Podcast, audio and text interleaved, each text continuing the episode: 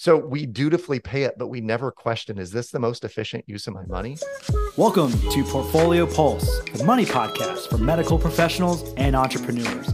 I'm your host, Stephen Husky, owner of Husky Financial Consulting and Wealth Management. Our goal is to help leaders accumulate wealth and empower them to build the life they deserve. Each week, we interview a purpose driven leader or medical professional that is building a thriving business with community impact. We ask tough questions, learn the habits they practice to build successful careers, and discover a secret they can pass on to help others build their businesses. It's time to talk money, meaning, and maximum impact.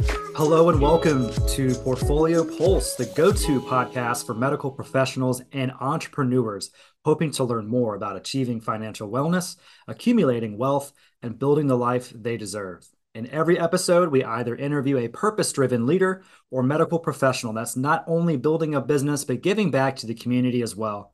And we also present subjects in finance that are relevant today. We're not here just to talk about money, we also talk about meaning and maximum impact. It's been a little over a month since I've released a podcast. I've been super busy running two businesses, got two kids. You know, life just gets away from you, especially in the summertime. So, for those that have been wondering where I am, I've just been slam full. But thank you for your uh, your patience with me as I get some great content out to you guys. Speaking of great content, we have an excellent guest I'm excited to share with you all today. His name is Adam Carroll of the Shred Method. Um, Adam has been a financial educator for 20 years. He resides in Iowa. I'll let him explain a little bit more about that. He has a TED Talk. It's on YouTube, has over 6 million views on it. So I believe he knows exactly what he's talking about. And he has been helping people eradicate debt and build wealth via his Shred Method. Glad to have you on, Adam. It's so good to be here with you, Stephen. And I, I have to tell you, man, that in the intro, uh, you mentioned not only is it money, but it's meaning and maximum impact. Mm-hmm. I love that uh, because money in itself is is not the end; it's a means to an end. Right. That's exactly right. I preach. It's just a tool. It's a way for you to afford the lifestyle or the things that you want and the goals you want to accomplish. So let's figure out how to use it effectively. I love it. I love it. It's so good to be with you.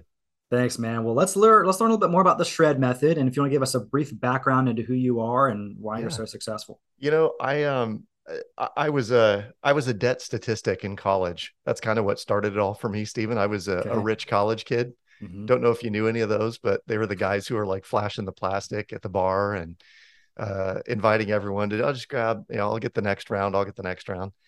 And uh, that was me through and through. And then I got out of school and realized I had been a rich college kid, but I quickly became a broke professional mm. and uh, started digging into money uh, books on money, personal finance, and it was per the recommendation of this gentleman that I met, who was a super successful, very wealthy oil uh, oil and gas business owner, and you'd never know it. I mean, you went to his I went to his office building, and it was this nondescript cement colored building, and he was very um, unassuming and asked me lots of questions about myself and um, made some very generous offers while I was there about he had a boat uh, harbored in Florida somewhere, and he said, "Have you ever been to the Bahamas? You should take my boat to the Bahamas." And I'm just like, "Who are you, and how does this exist?" You know? Yeah.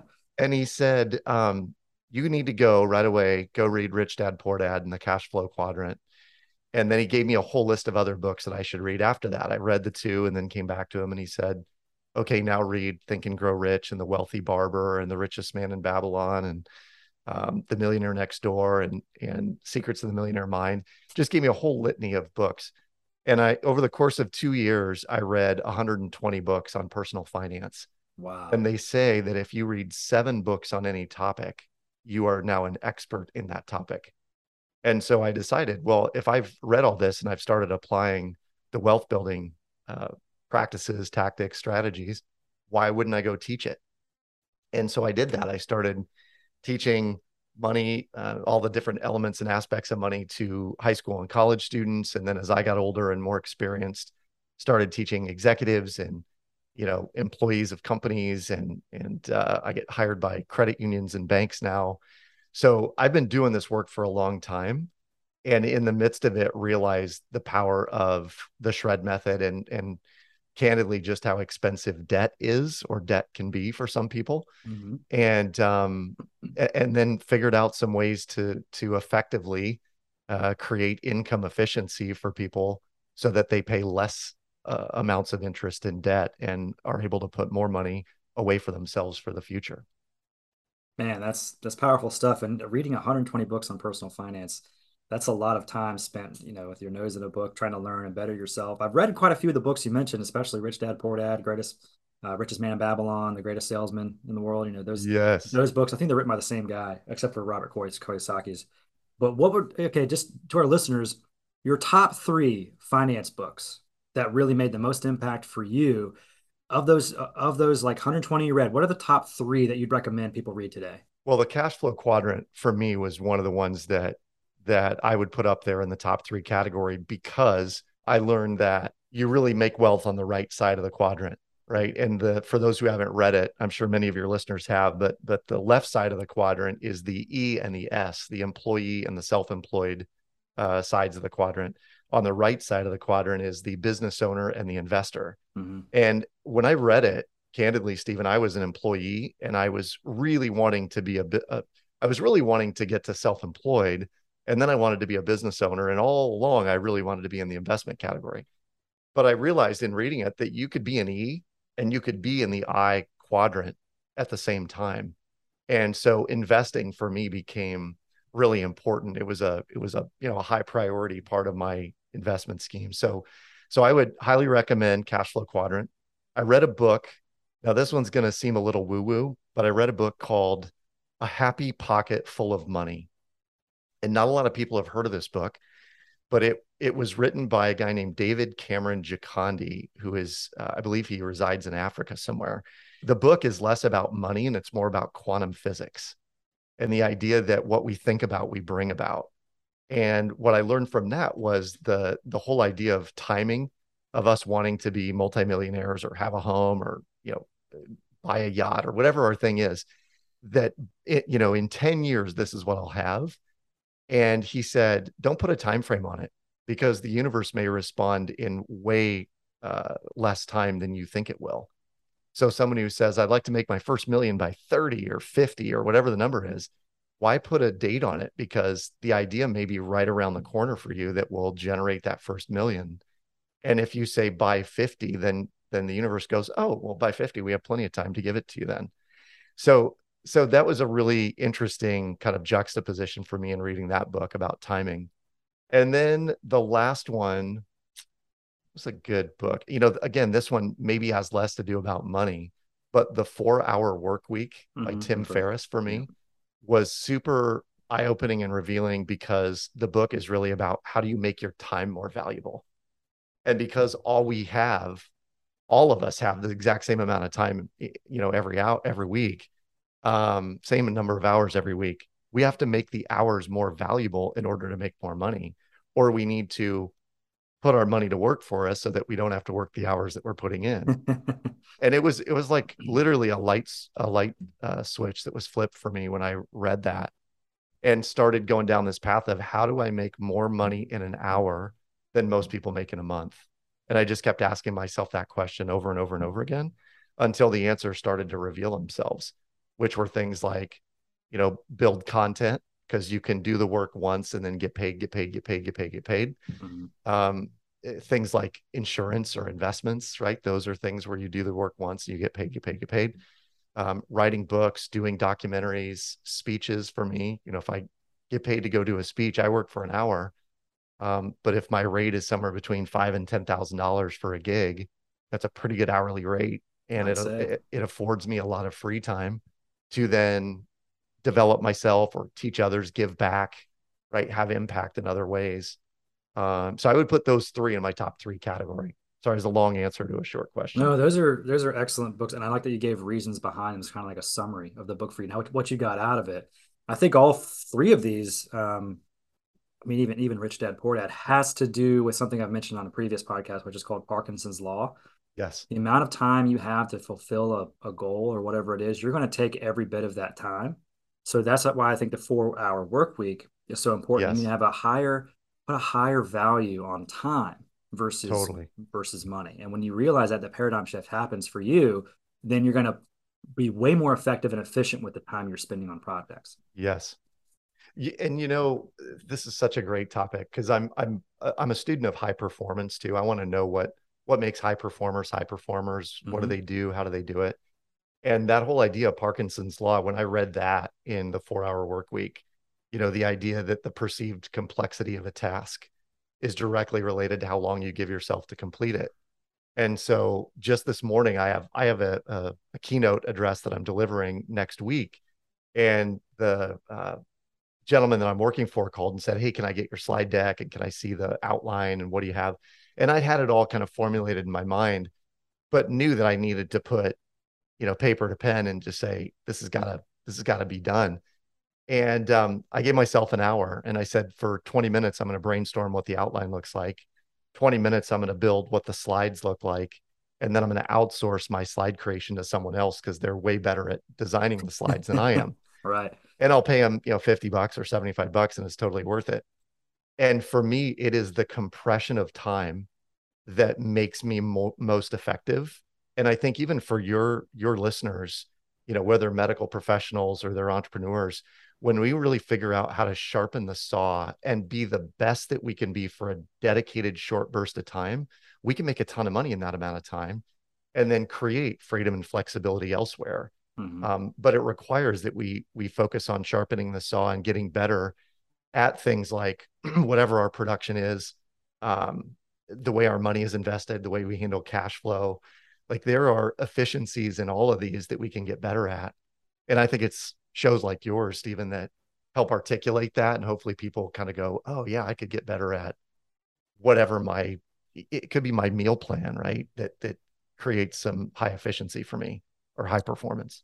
I'd love for people to be more, you know, open to being effective with their meal plan just from learning about money. You know, how, how yeah, that right. translates. I'd be able totally. to that. Well, I think um, it'd be important for the audience to understand what exactly is the shred method. How does it help people, and how does it help them build wealth? So, in a nutshell, the shred method uses a very simple uh, financial product that virtually any bank or credit union offers, but most people either don't have or don't use. They have one, but they don't use it. And this super simple financial product creates a financial arbitrage or interest rate arbitrage against long term compound interest debt. Mm-hmm. So, think mortgage, business practice debt, um, or medical practice debt, dental practice debt. It could be student loans. It could be anything that's that's a, a significant amount. Call it two hundred to a million dollars, right, in debt. And what most of us don't realize is that the interest that we pay on that debt is the second largest expense that we'll ever have in life.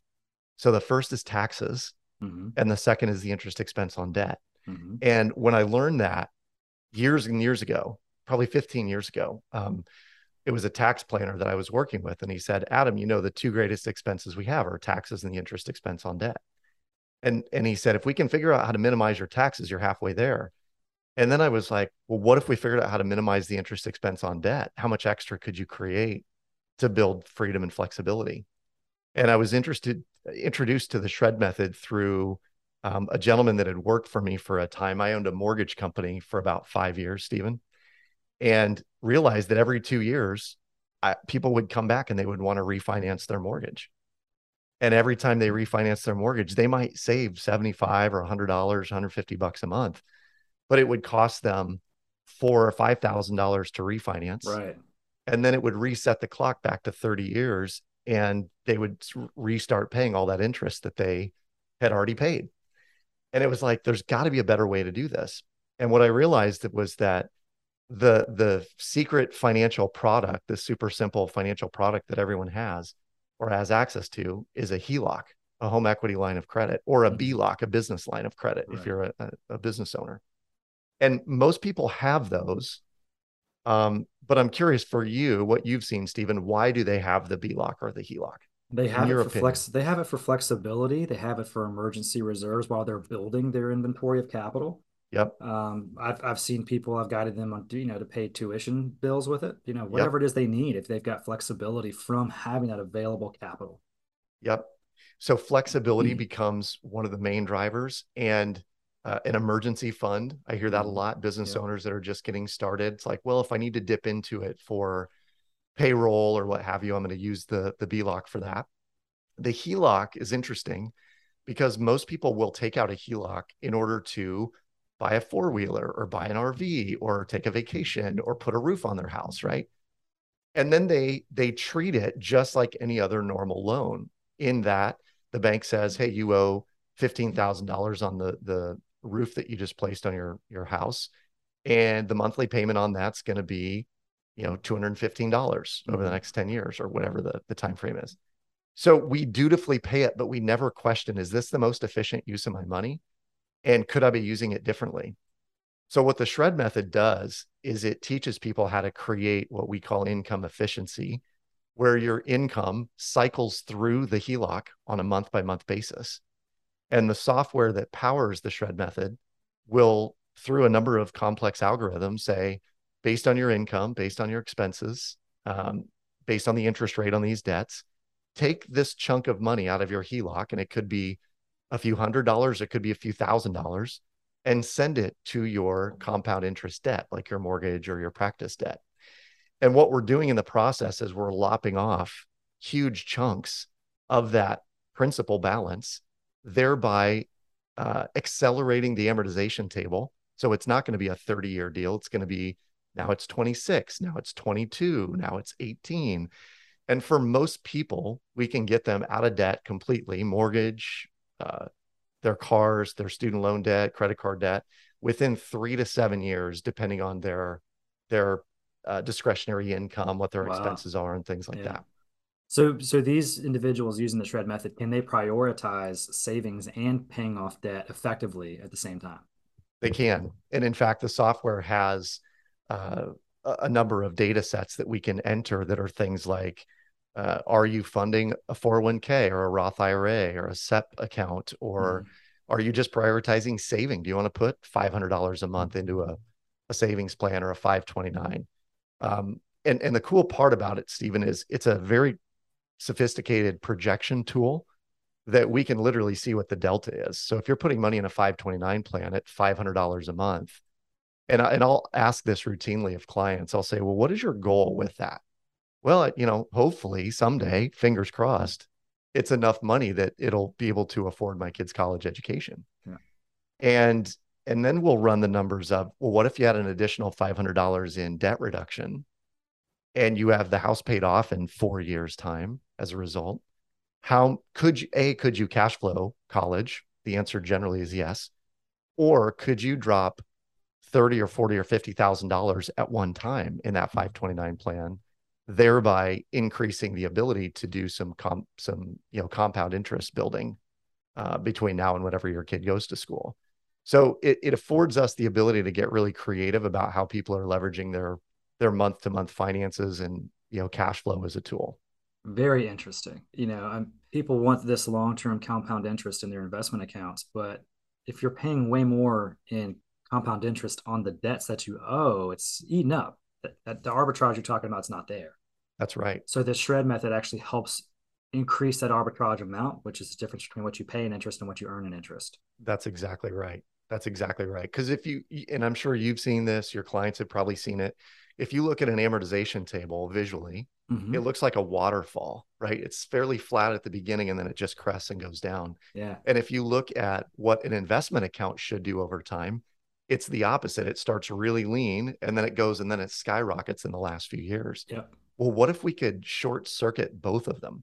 What if you could make your mortgage look like a slide and your net worth look like a rocket ship, you know, mm-hmm. going straight up? You can do that, but it requires a different kind of level of thought about how much is paid off and when and why I'm doing it that way. And I mean, it would be fair to say that that the way we approach things might be a little contrarian. And at the same time, there are advisors who love what we're doing on the backside because while some advisors may be saying, hey, let's just dollar cost average in, and we might continue to do that. But in three or four years, what if you as a client are able to say, I'm just going to drop 50 grand in the market when the, you know, when the time is right or certain times throughout the year, I'm just going to drop this in, mm-hmm. knowing that you have no debt. Now, what you're doing is you're sort of leveraging your HELOC or BLOC in this case into future investments and cash flow opportunities. Sure. That's a good point. I mean, that brings up the question is how can professionals be more efficient with their income? You know, I mean, you mentioned the yep. The the waterfall turning into a slide. Yep. And then creating that rocket ship effect on your wealth. Tell us how people can be more efficient with their income. So there there are two metaphors that I like to use to describe this. Um, and the first I'm going to ask you, Stephen, is uh, if you left your home in the morning to go to the grocery store, as an example, and you left at eight o'clock in the morning on a Saturday, and you go to the grocery store, you get groceries, you come back home knowing that you've got to run an errand out to Target later on that afternoon at three or four o'clock in the afternoon. Would you come home and park your car in your driveway and let it idle all day long, knowing that you're going to leave again at three or four o'clock? No, I would not. Why wouldn't you?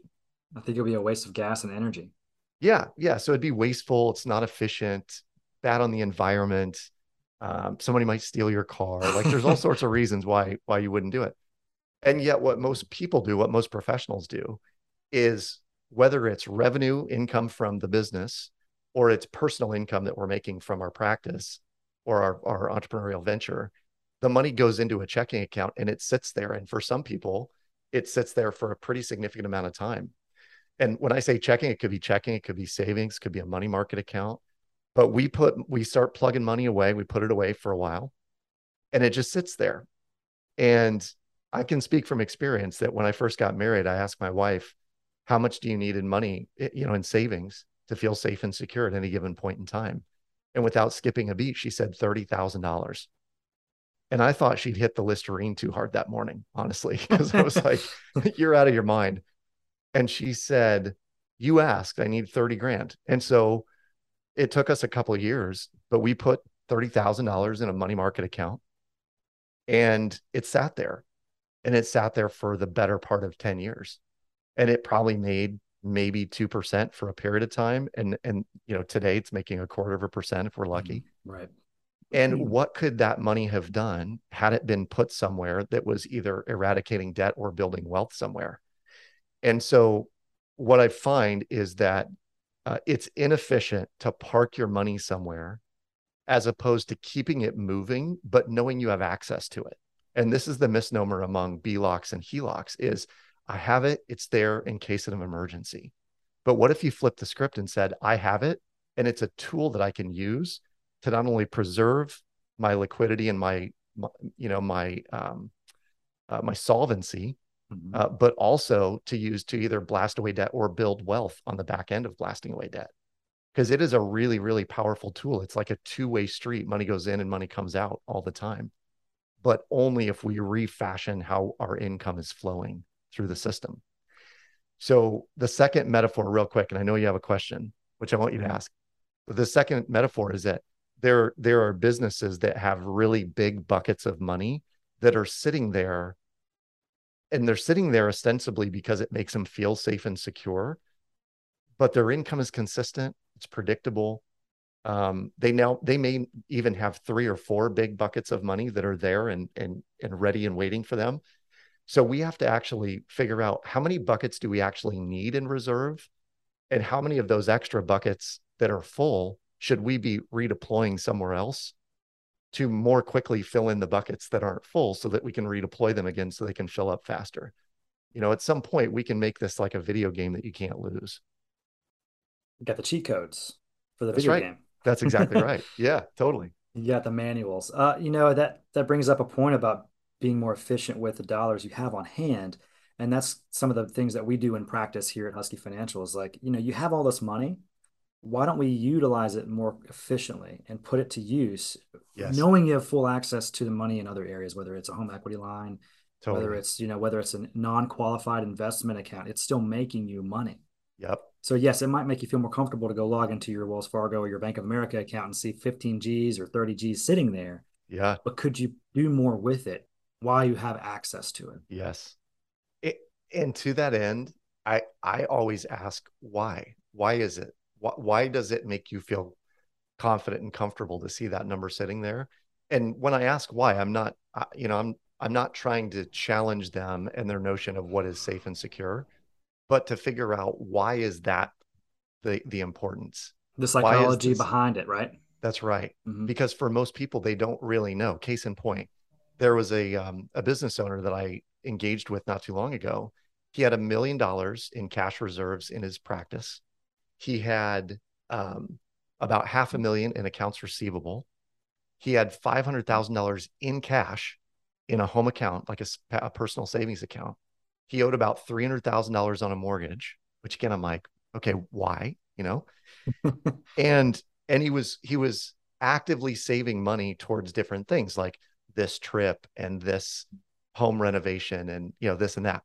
So I started saying, well, can you help me understand why the cash? Why all the cash? Because the amount he had just in receivables was enough to operate his business for a good solid three months. Yeah. So he had probably a year's worth of cash on hand to operate the business in a really safe, secure, stable kind of practice that he was in. And the answer he gave me, Stephen, probably won't surprise you. He said, because my dad always told me cash is king. Yeah. And I was like, typically the answer I get. Yeah. And your dad told you that in the 1980s when interest rates were 13% on a passbook savings account. Cash today is a melting ice cube on your counter. Mm-hmm. And and that's the challenge is we're still using old outdated scripts and stories and some of them we don't even know what they are. Another example. Um, there's a young lady that I was working with who said, I just don't even want to think about money. And she thought what I what I did was was kind of stupid and foolish. And and I so I'm digging in. I said, so help me understand why. Oh, money. It's just so boring. And why do people even worry about money? And and I said, you know, typically people who say that either come from means because they they've never had to worry about money, or they've had some situation that causes them to react that way to money. So we started digging into what her earliest money memories were and her relationship to money. Coincidentally, there are over a hundred emotions that people have around money. And when I started digging into her situation, divorced parents, her dad had no money, was an entrepreneur in her young formative years. So her mom worked and cursed her dad up and down all the time because he was, you know, hopefully someday this pays off, but I'm the one footing the bill and doing all the work and so on and so forth. And so they end up getting a divorce. Well, then his business hits and he starts making more money than he's ever made in his life. Yeah. And the mom mm. is going to the to the mailbox every Friday looking for a child support check, cursing her ex-husband in front of her daughter, you know, over and over again. And you realize that that that that is an emotion that people are going to feel around money and at some point they may go i don't even like dealing with it because it creates these negative emotions for me exactly yeah yeah so, the, the, psychology yeah. piece behind that is these early money memories are creating these inexplicable you know paradigms in these people's minds about how they're supposed yes. to use their cash and what they're supposed to keep on hand they might not be able to explain it to you but i think the digging behind it and understanding the why behind all those different emotions is going to make them feel more either confident or less confident in what they have going on. So I think yes. working with professionals who can take the emotionality out of these decisions that you're making, but but give you some education and knowledge to understand the complexity of money, but yet also how to effectively create more wealth because of how you see things differently. Totally. That's how professionals can make a big difference. Uh, you know, wealth psychology is is its own subject in finance, and so I think the fact that you're teaching wealth psychology to people and the emotionality about how these dollars are being used, spent, created, invested can make all the difference in the world for you know entrepreneurs, especially medical professionals if they own their own practice or they're working for a you know a corporate well you know a corporate higher being. There's so many different advantages that you have that yeah. maybe you don't know about. So speak with one of us. Let us help you out and figure out you know what it is the why behind your money. What's your financial mission statement? What are the reasons you're going to work every day and why do you work so hard? So true. I'm working with a, a surgeon right now who um, he's wanting to do a retreat for surgeons because he said there is life beyond surgery. And there are a lot of surgeons out there that make great money that probably live a really healthy lifestyle mm-hmm. and are afraid that when they they leave that you know that environment what are they going to be who are they going to be what do they do and he said you know you've worked so hard for so long and this is all you know let's figure out something else and and so we're touching on money and certainly wealth psychology but you're spot on if you have a professional that has some background in that and i know you have a psychology degree mm-hmm. um, it probably makes you a really effective planner because it because it's it's behavior based right it is and, and i think also you know, like i took this gallup strength finders like you know six years ago in my leadership roles in my previous career in banking but like harmoniousness and inclusiveness were the two big things that really stuck out. And so I try to keep that type of mentality with any any client that I work with. But one thing you mentioned earlier is the surgeon retreat. I bet every one of these surgeons that are thinking about going to this retreat identify themselves out of their value of being a surgeon. They don't probably yes. introduce themselves as a father or a husband or a business owner. They say, "Oh, I'm a surgeon and I do this." You know. Yes, totally. It, you know, it's funny you bring that up because that's one of our first day activity mm-hmm. is introduce yourself, but don't include surgeon. Because they do. The, the guy who's putting on said they'll this is the first thing they'll say. I'm a cancer surgeon, you know, for X, Y, and Z, because that's that's how they see themselves or or what they associate with, right? And then, there's a there's a, there's an identity crisis when they retire. They don't. I'm, I'm a retired surgeon. I say, no, well, what do you yeah, do right. now? You know what I mean? right, right. Well, with the time we have left, Adam, it's been great talking to you. Um, you know, any listeners, if you're interested in being more efficient with your income, making that arbitrage between what you pay and what you earn, uh, speak with Adam or myself. We'll introduce you to Adam through the the shred method. I think it's a great tool for building wealth. I might even look deeper into it myself. But my last question to you is: What is your purpose and lasting legacy that you'd like to leave in your community, Adam? Mm. You know, I've always said that I want to help people free themselves to be themselves um, because what I saw for years and years, you know, you in my introduction, you mentioned I was a financial educator and have been for the past 20 years. I was speaking on college campuses across the country, and I've been on 750 different uh, college grounds in the last 15 years as a as a guest lecturer. And I would ask students, "How much will you have in student loan debt when you graduate?" And the number one answer I got was, "I don't know." And I was so petrified for them because what I see today is I see this whole generation of young people and and not even young people, people in their 40s, 50s, and 60s that are still paying off debt and not able to live the life that they truly thought they were going to live. And so in effect, they're they're working to live. They're not is it working to live or living to work? They're working to live. And I think the the, the whole idea behind what we do is we should get up every day loving what we do or figuring out how to go pursue something that we love to do. And the issue is that debt and all the money decisions we've made, and even the psychology that we grew up with, has impacted our ability to do that. So, my lasting legacy on my community specifically, whether it's local or global in terms of the shred community, is we want to help thousands of people achieve financial freedom um, because once they achieve that, they can have time freedom and relationship freedom and service freedom and everything that goes along with it. That's that's what I'd like my lasting legacy to be. That is a great lasting legacy. I I, I feel that because if things are tied up emotionally or or or whatever, you can get over that. But when things are really tight monetarily, it creates a lot of friction for all the other things you're trying to accomplish. Indeed, indeed. So starting with that is a is a really good jumping point to everything else. Absolutely. Thank you so much for joining us, Adam. Where can our listeners find you? Uh, the best place to go, Stephen, is theshredmethod.com. Uh, if you want to learn more about Shred and how it works, we have an evergreen webinar that's plays all the time, and you can go in 20 minutes, 25 minutes, see exactly how the system operates.